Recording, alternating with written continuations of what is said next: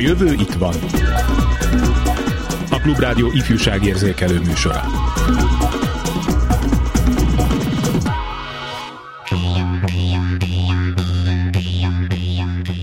Az autizmussal a magyar emberek döntő többsége az Esőember című filmben találkozhatott, amelyben Dusty Hoffman alakította figura egyszerre szerethető, elviselhetetlen, lenyűgöző és visszajogtató oldalát mutatta be az autista személyiségnek. Hogy mi a teendő az autizmussal érő gyerekekkel, azt sokan ma sem tudják Magyarországon. Ebben kíván segíteni mai műsorunk.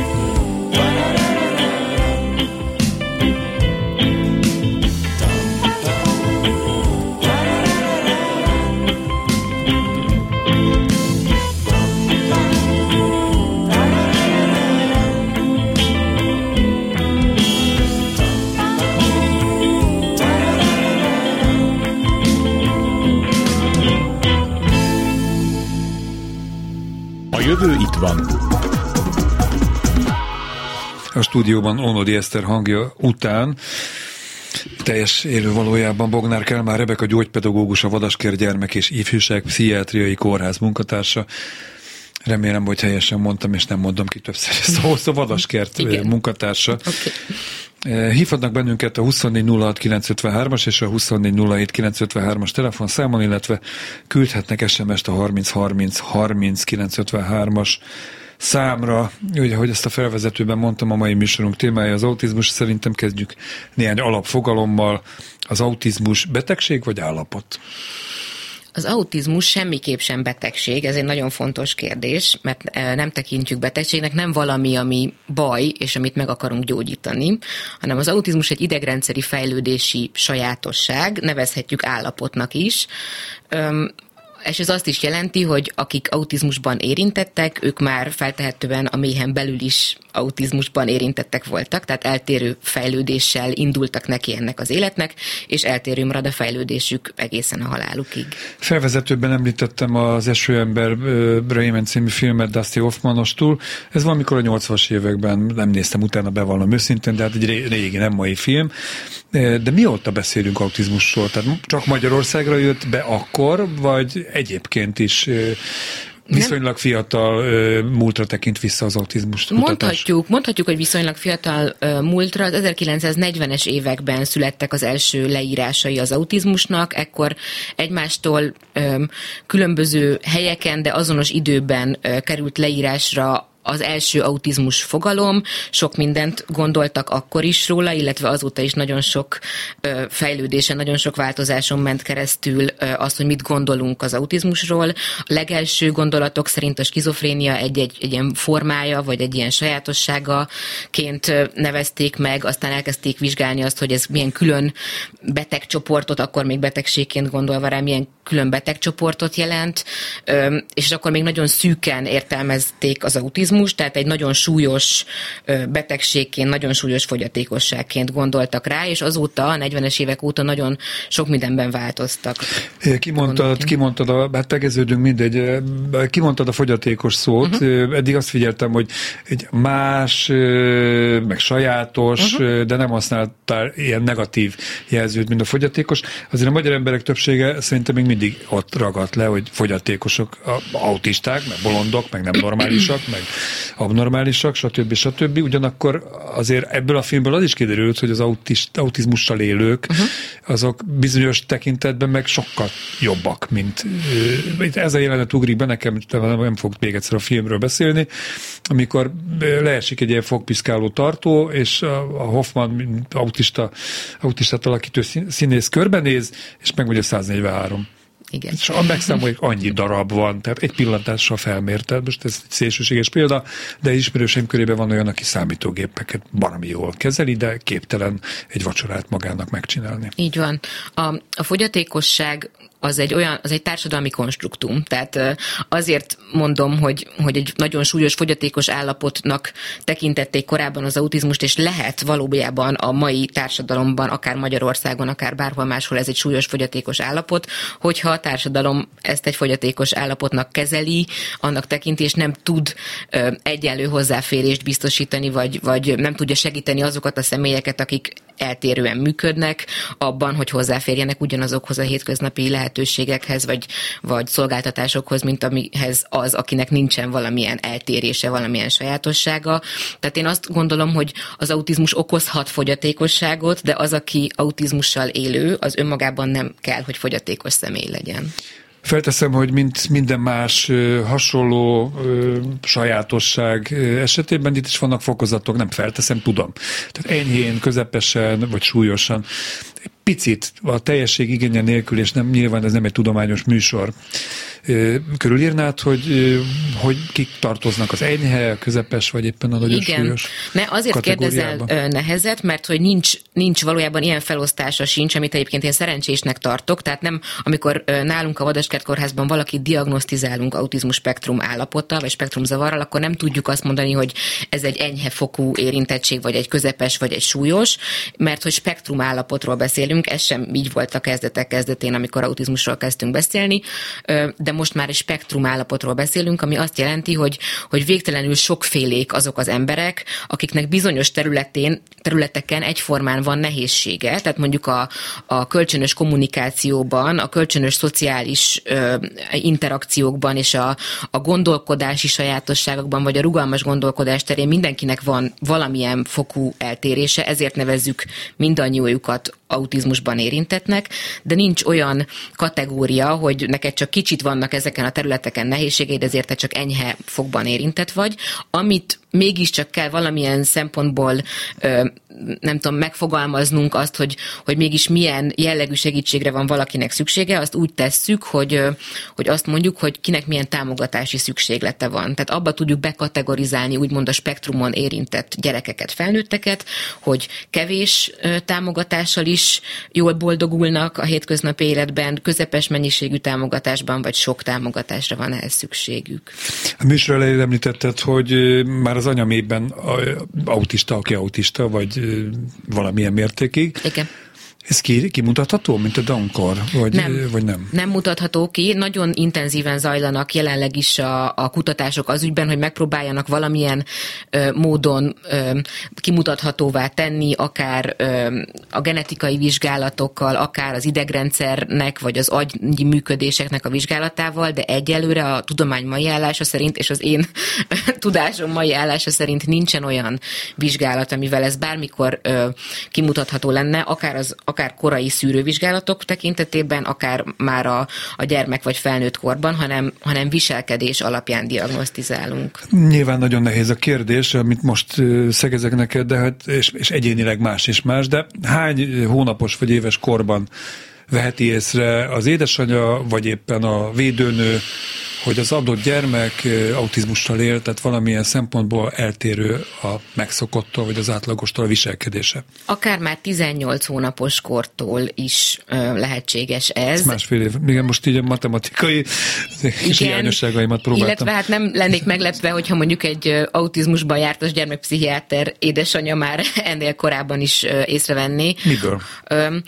Ebben a nagyon korai életszakaszban ezek a gyerekek sokszor nehezebben szabályozzák önmagukat. Tehát azt tudom mondani, hogy a nagyon korai időszakban a, akik mondjuk később, akiket később mondjuk diagnosztizálnak is autizmussal, ők, ők nekik alvási zavaraik, alvási nehézségeik vannak, étkezési nehézségeik vannak, rosszabbul bírják a különböző ingereket, vagy ez a rosszabbul, ez is egy minősítés. De ez, valójában... bocsánat, ez mind egyszerre jön? Mert az én kislányomnak, aki most 7 és fél éves, neki is voltak az adott életszakaszában alvási nehézségei, étkezési nehézségei. Ne, nem jönnek egyszerre, és önmagában az, hogyha egy gyermeknek mondjuk másfél évesen alvási nehézsége van, az egyáltalán nem jelenti azt, hogy ő később autizmussal lesz diagnosztizálva, de jelezhet előre valamiféle idegrendszeri eltérő működést. Az, hogyha neki alvási, étkezési vagy ingerfeldolgozási sajátosságai vannak, önmagában semmelyik ezek közül nem egyértelműen jelzi az autizmus, de ezeknek egy bizonyos kombinációja az utalhat arra, hogy neki ilyen jellegű eltérése van. Első telefon vendégünk Zöldiné Csonka Lilla most el fogja mondani, kezi csokolom.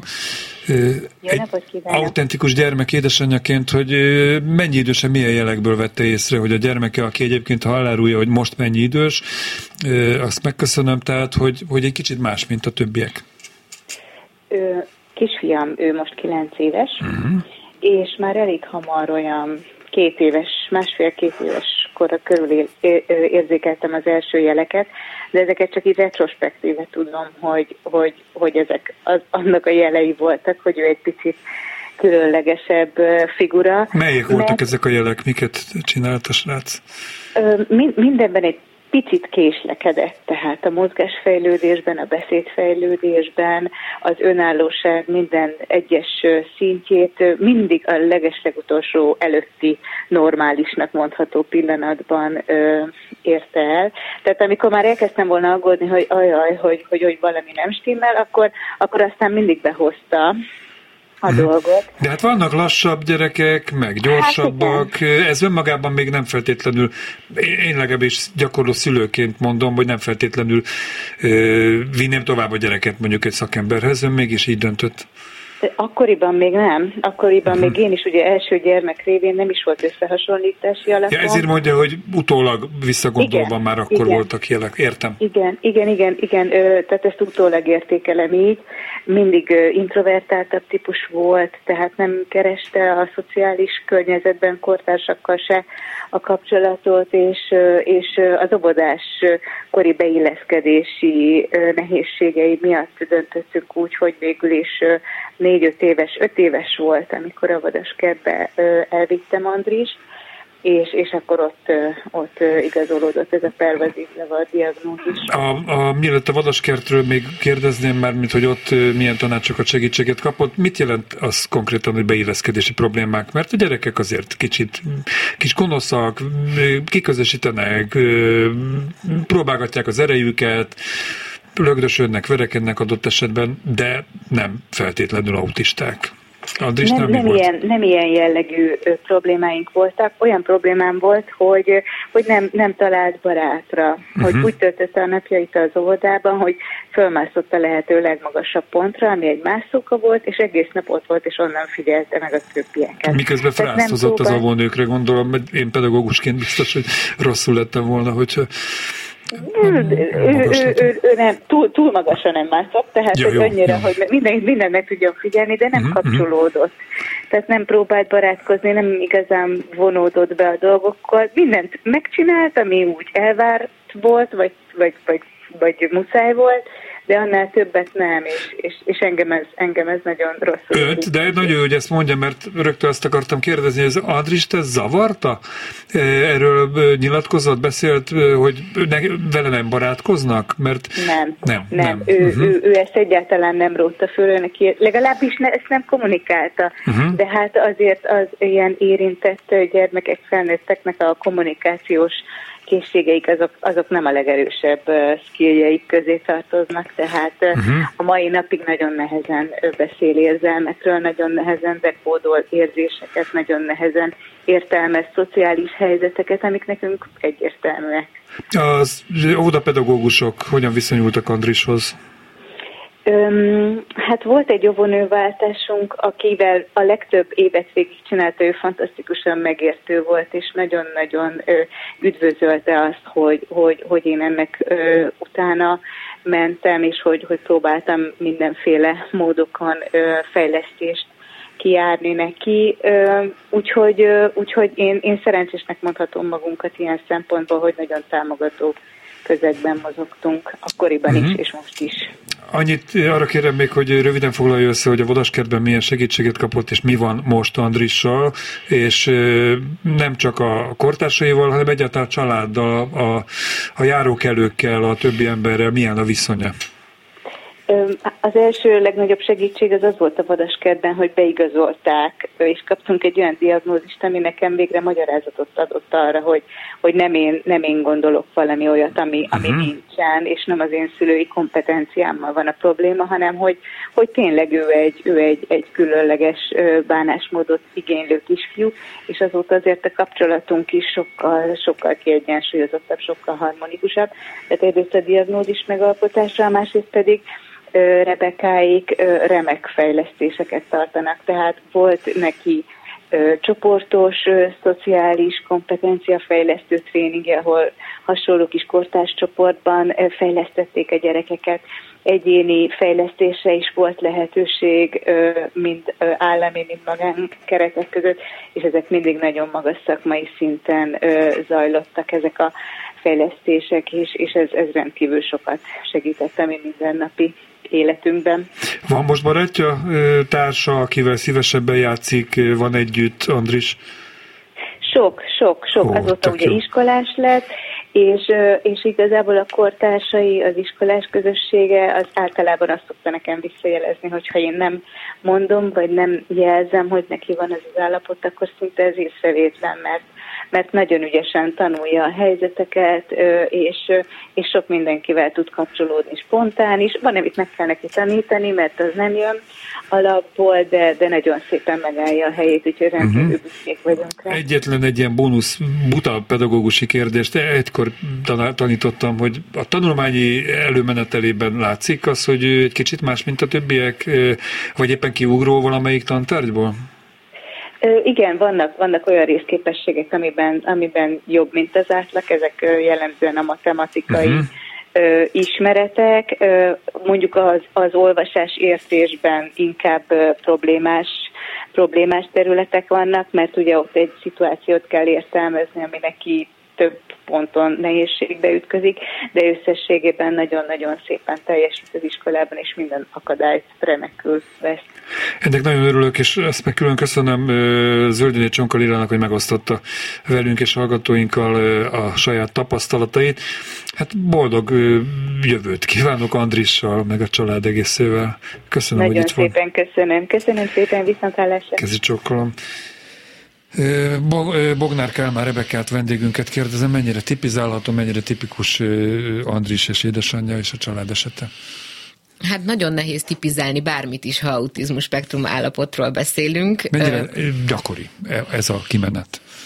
Akkor inkább így kérdezem. Hát ez ott, nem, nem, nem, nem vagyok hajlandó konkrét választ adni, mert, hogy, mert nem lehet. Azt gondolom, hogy nem lehet. Nagyon-nagyon sok minden függ attól, hogy az az adott gyermek és az ő autizmusa milyen, milyen a gyermek személyisége, ami mindenkinek van személyisége, autizmus ide vagy oda, és az, hogy az ő autizmusából fakadóan milyen nehézségekkel küzd. Én azt gondolom, hogy rengeteget számít az, hogy időben megkapja az adott gyermek a diagnózist, és az ehhez hozzárendelt, vagy ki, hozzá kiárt segítségeket, tehát az nagyon sokban javítja a prognózist, ahogy mi ilyen egészségügyi berkekben mondjuk, nagyon sokban javítja a, a későbbi kimenetelt, azt, hogy ő hogyan fog boldogulni, hogy mennyire korai ez a felismerés, és hogy mennyire korai, illetve mennyi, milyen minőségű, milyen intenzitású a, fel, a, a segítség.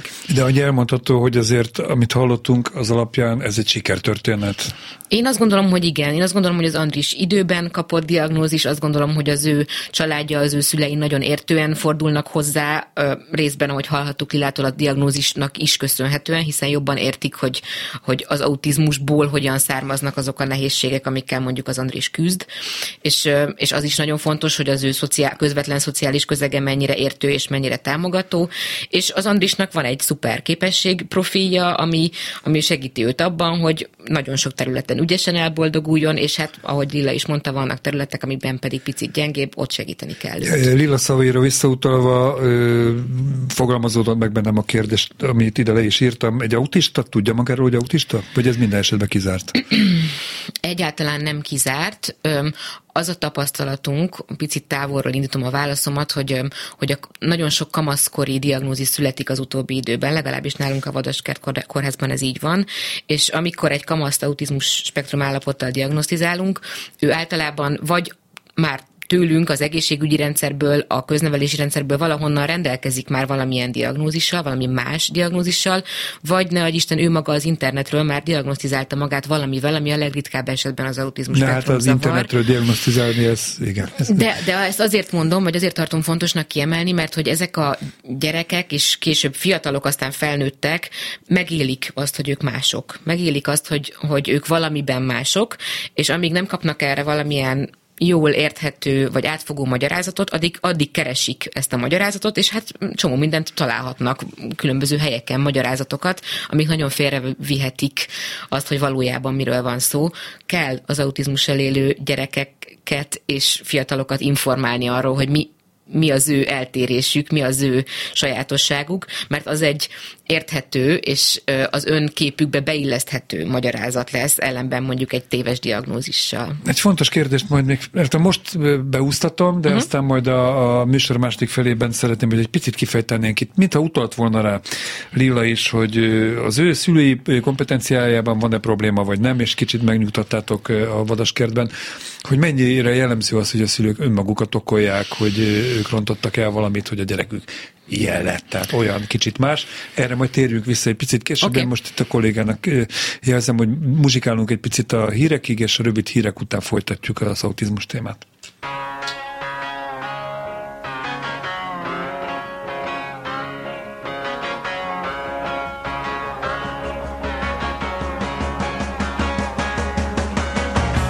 Tudja jól a kínai, kínai kormány,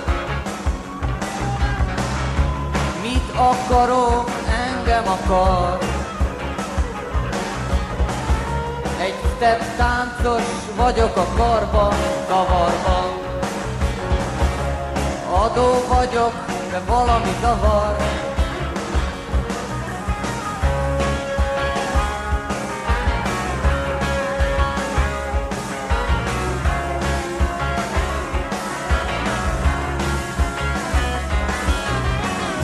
Magnetikus vagyok, eleven angyal. Dogmatikus vagyok, eleven ördög. Adó vagyok, de valami zavar. Csehszlovák vagyok, de délen élek. Ezt a környéket itt hagyom hamar. Igen, igen, igen, igen. Mindig ezt mondja, ha kérdezem, és ha megcsókol, rám nevet a kedvesem. És néha mesél, fogja a kezem, vállára hajtom,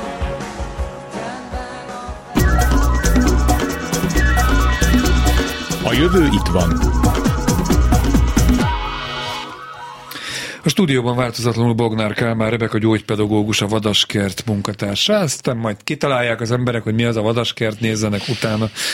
E, és a témánk továbbra is az autizmussal élő gyerekek és szüleik története, és én azzal zártam az előző beszélgetést, amelyben egy anyuka mondta el a saját tapasztalatét, és meg is fogalmazta azt, hogy a szülői kompetenciájában nem volt hiba, ebben is megnyugtatta a ti vizsgálatotok, mármint a gyermek vizsgálata. Szóval mennyire gyakori az, hogy a szülő magában keresi a hibát, és mivel tudjátok megnyugtatni, és egyébként ide kapcsolódó kérdés, mint bónusznak, hogy ez genetikailag predestinált, hogy valaki, tehát hogy hordozza ezt a gént, és valamelyik utódjában előjöhet? Igen, a, a tudomány mai állása szerint alapvetően genetikai meghatározottságú állapotról van szó, ami azért is érdekes, mert a diagnoszt diagnosztika az nagyon intenzíven, nagyon gyorsan fejlődik az utóbbi évtizedekben, az utóbbi években, és jelenleg is. Úgyhogy ez azt is jelenti, hogy mivel genetikai meghatározottságú állapotról beszélünk, ezért a most diagnosztizált egész pici gyerekektől a kamaszokig az ő esetükben gondolnunk kell arra, hogy itt valaki más is érintett lesz a családban, tehát akár a szülők, akár a nagyszülők generációjában. De ez kivéthetetlen. Ez, ez szinte kivéthetetlen.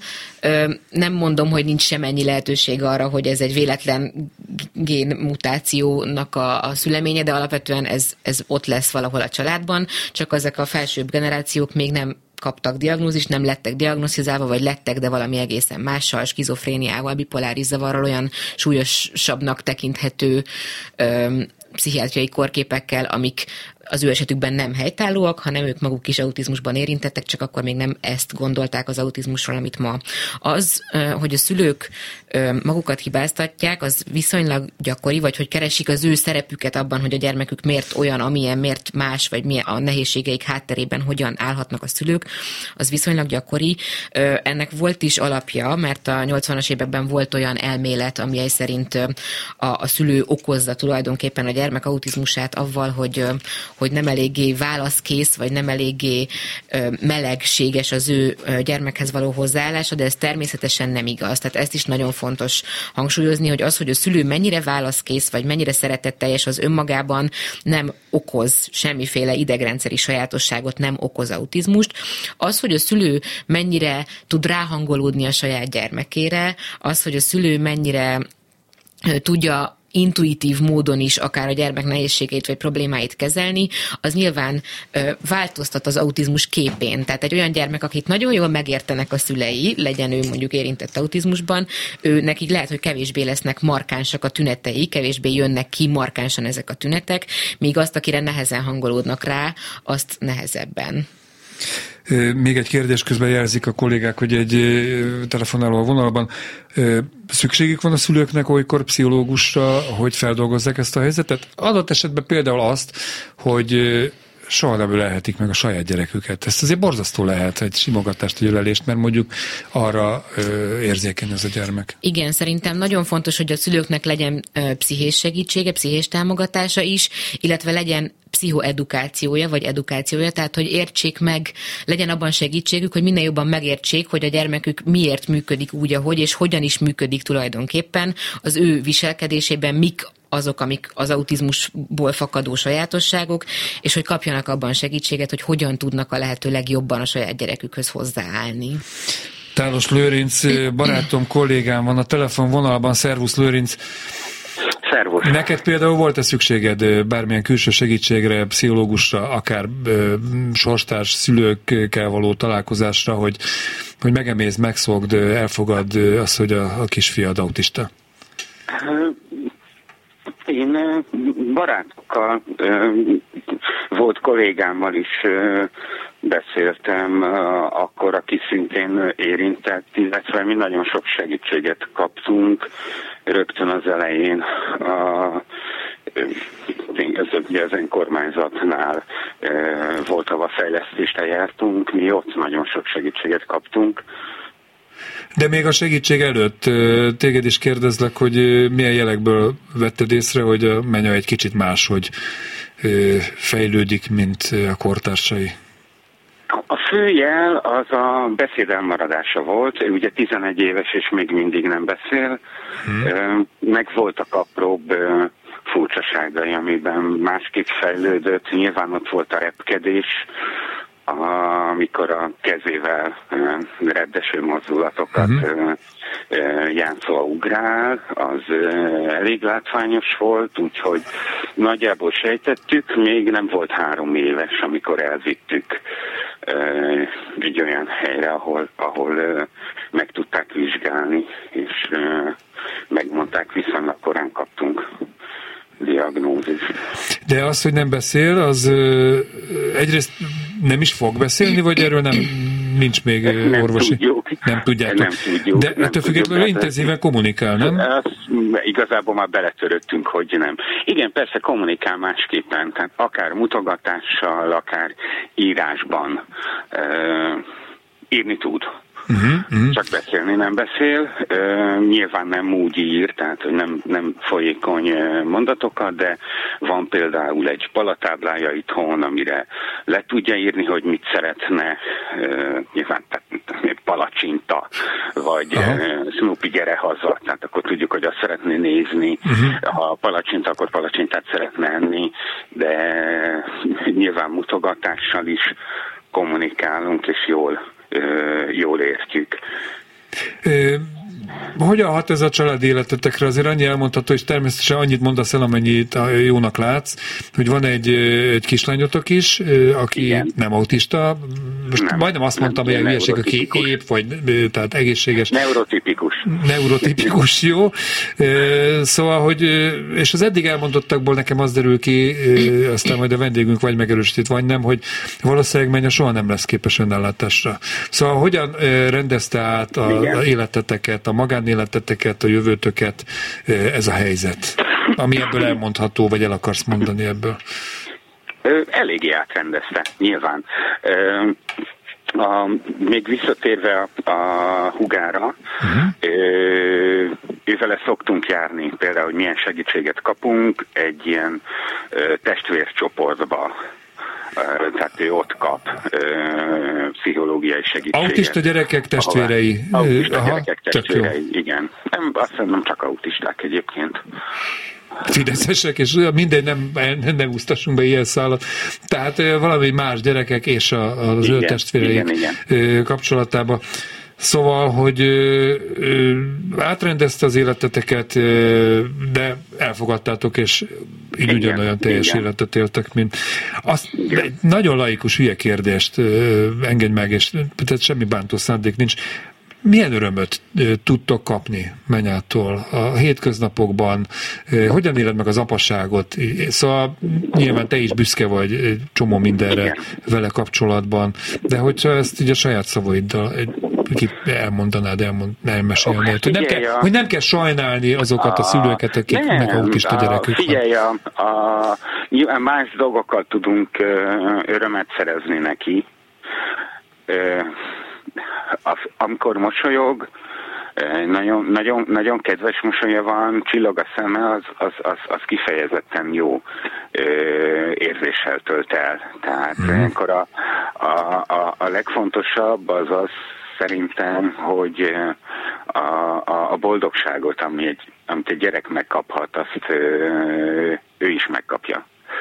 És ez sokkal fontosabb, mint az, hogy ki lesz majd belőle. Olyan lesz, mint ahogyan mondjuk elképzeltük, amikor még meg sem született, nyilván minden apának és szülőnek tervei vannak, hogy nem tudom, atomtudós lesz a, a fia, vagy, vagy, vagy, vagy bármi ilyesmi. Ez, ez szerintem sokkal fontosabb. Amit nagyon el tud rontani egy szülő, hogyha ő maga nem hajlandó ebbe a dologba Igen, igen. És akkor ezzel egy ilyen terhet rak a, a, a gyerekre.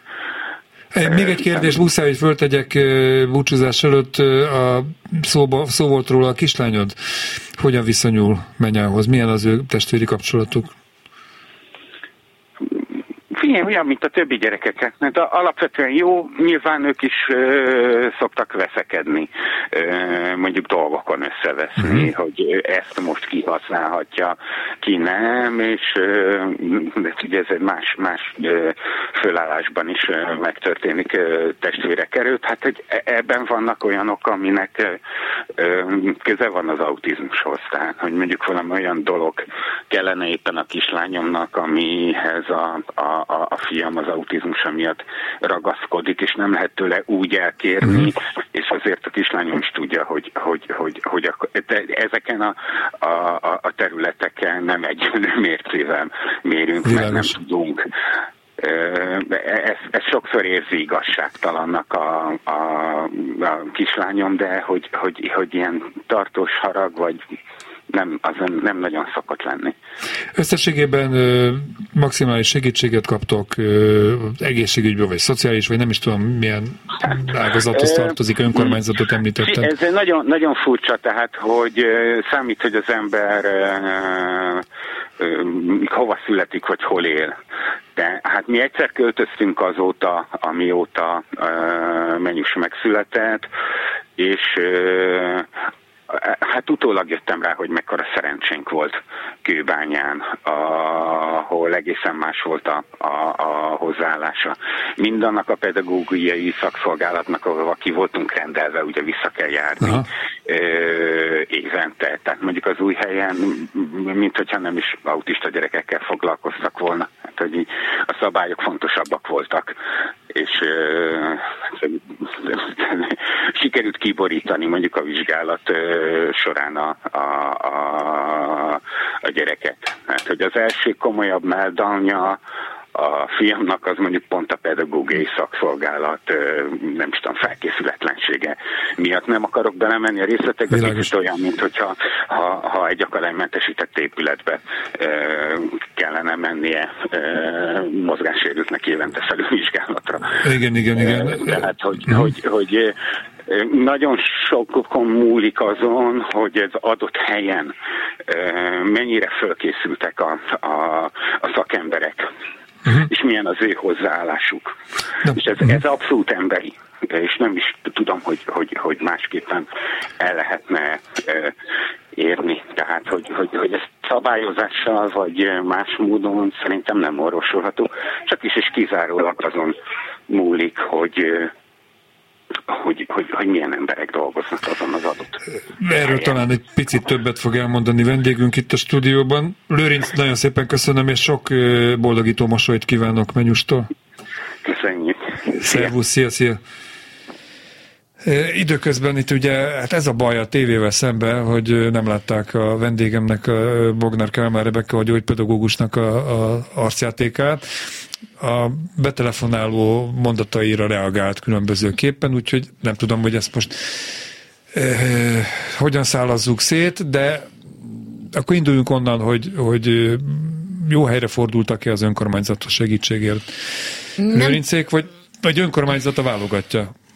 Nem tudom pontosan ehhez ismernem kellene azt is, hogy ott konkrétan milyen segítséget kapnak, azért alapvetően a jellemző beteg út, ez is ilyen egészségügyi kifejezés, hiszen beteg ugye az út, autizmus igen. nem betegség, de hogy a gyermek út az alapvetően úgy néz ki, hogy, hogy a pedagógiai szakszolgálatokon keresztül szakértői bizottságok azok, akik a diagnosztikát elsősorban végzik, és utána itt a, a, a telefonáló úr is a, a szakszolgálatot emlegette, mint azt a helyszínt, ahol az első ilyen nagyobb meltdownja volt az ő gyermekének, de alapvetően ők végzik a diagnosztikát, és az egészségügy az csak azokban az esetekben ö, száll be, amikor ezt szükségesnek érzik, vagy, vagy ha esetleg a háziorvos kifejezetten gyermekpszichiátriai kivizsgálásra ö, irányítja a, a családokat, és a, a segítséget pedig a pedagógiai szakszolgálatoknál helyben kapják általában a családok, illetve ideális esetben a köznevelési rendszerbe beépített elemként utazógyógypedagógiai hálózatban, vagy az intézmények saját gyógypedagógusai segítik a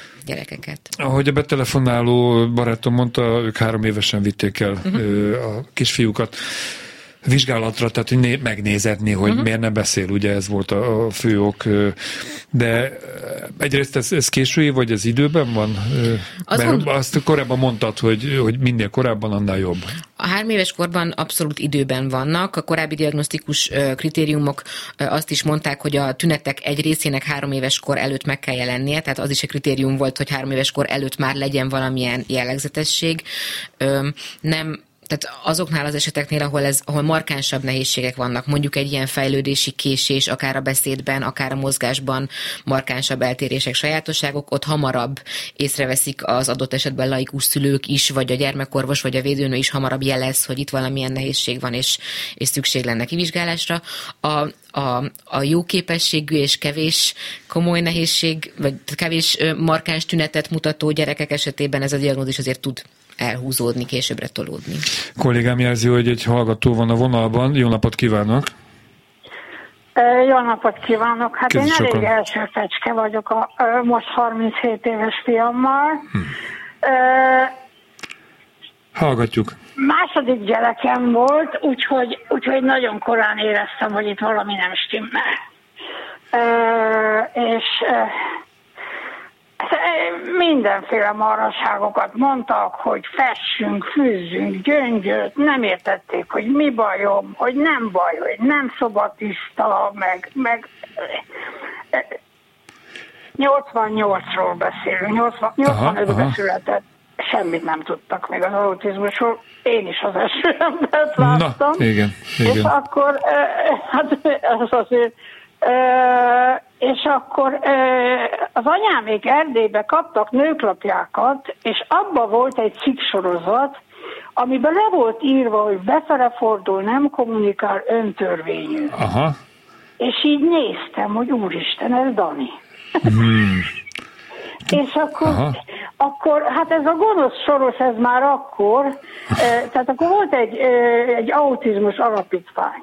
Igen, igen, igen. Egy autizmus kutatóközpont, én már nem is emlékszem, hogy mi volt.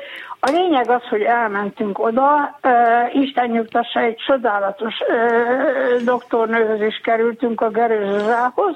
Uh, ebbe az alapítványba, vagy kutatóközpontba a Balázs vizsgálta, és hát akkor voltak ilyen szórólapok, meg mindenféle 12 e, autistákra jellemző dolog volt, hogy GPS, meg ismételget, meg az előbb szó volt a repkedésről, meg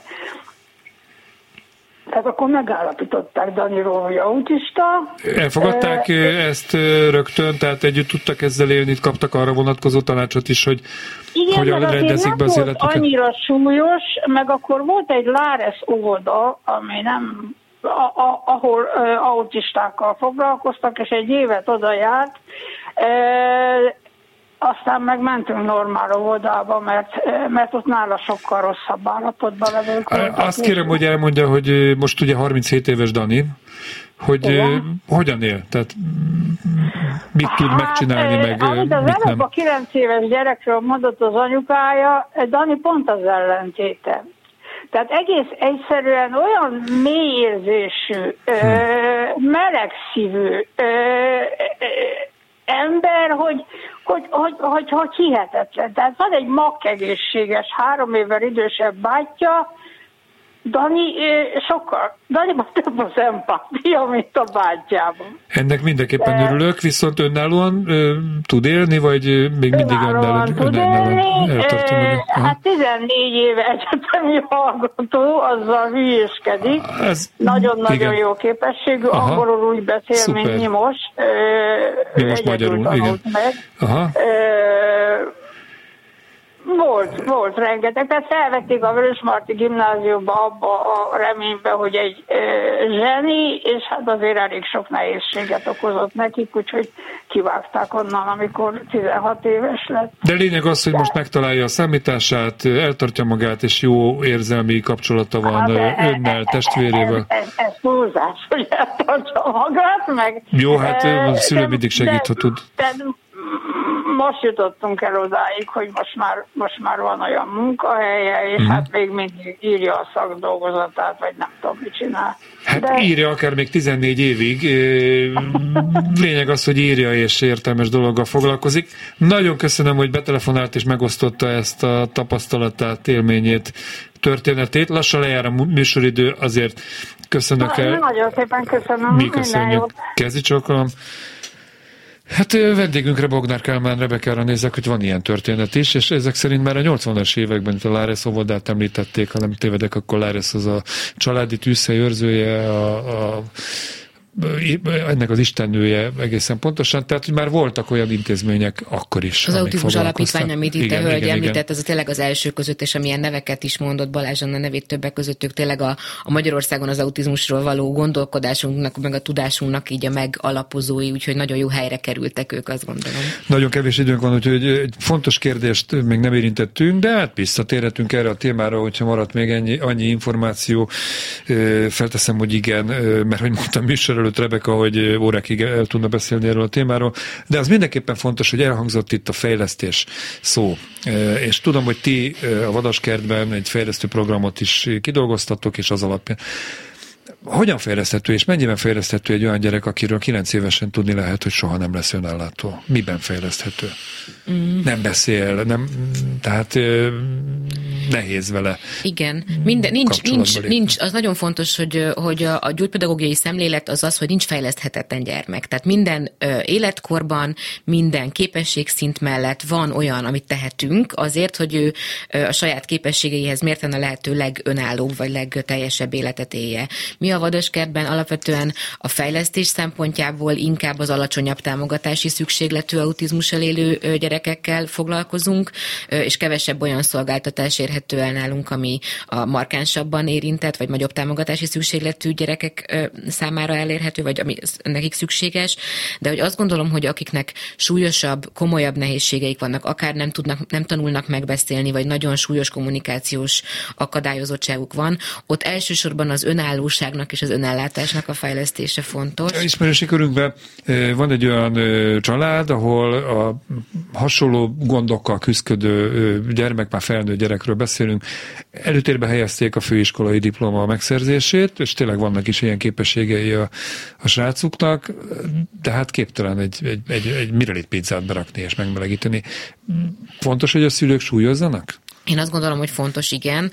Az, hogy, hogy ki mitől lesz boldog, vagy kinek mitől lesz boldog élete, az az autizmussal élő es- emberek esetében épp úgy, mint a nem autizmussal élő emberek esetében ugyanazt jelenti, hogy ezek is nagyon egyedi, meg egyéni vágyak, kívánságok. Azt gondolom, hogy nekem mondjuk gyógypedagógusként, vagy mindenkinek, aki mondjuk egy autizmussal élő gyerek fejlesztésében, támogatásában, vagy segítésében részt vesz, azt kell szem előtt tartania, hogy az ő személyes vágyai, céljai, az ő boldogulása érdekében hogyan tudok én a legtöbbet tenni. Nem kell megtanítanom őt ö, ö, szalagavató bálon ö, szerepelni és táncolni, hogyha az az ő boldogságához az égvilágon semmit nem tesz hozzá, épp úgy nem kell egyetemre sem küldenem, hogyha az az én vágyam és nem az övé, viszont az fontos gyógypedagógiai szemmel is, hogy az önállósága el tudjon érni egy olyan szintet, ami a saját képességeihez megfelelő.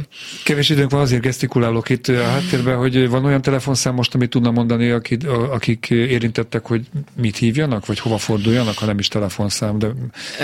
Ilyen telefonszámot konkrétan nem, de az autizmus alapítványt, illetve az AOSZ, az Autisták Országos Szövetségét mindenképpen hmm. ajánlom. Ők elsősorban érdekvédelmi szervezet, de nagyon sok informatív anyaguk is van, illetve hát nálunk a diagnosztikai szempontból a Vadaskert is egy nagyon-nagyon szuper intézmény, csak nálunk területi ellátás van, tehát aki nem hozzánk tartozik, annak sajnos nem tudunk segíteni, de vannak olyan akár állami keretek között, akár magánformában elérhető szolgáltatásaink, amit érdemes megnézni. És minden autista épp úgy tud boldog lenni és, és fejlődni.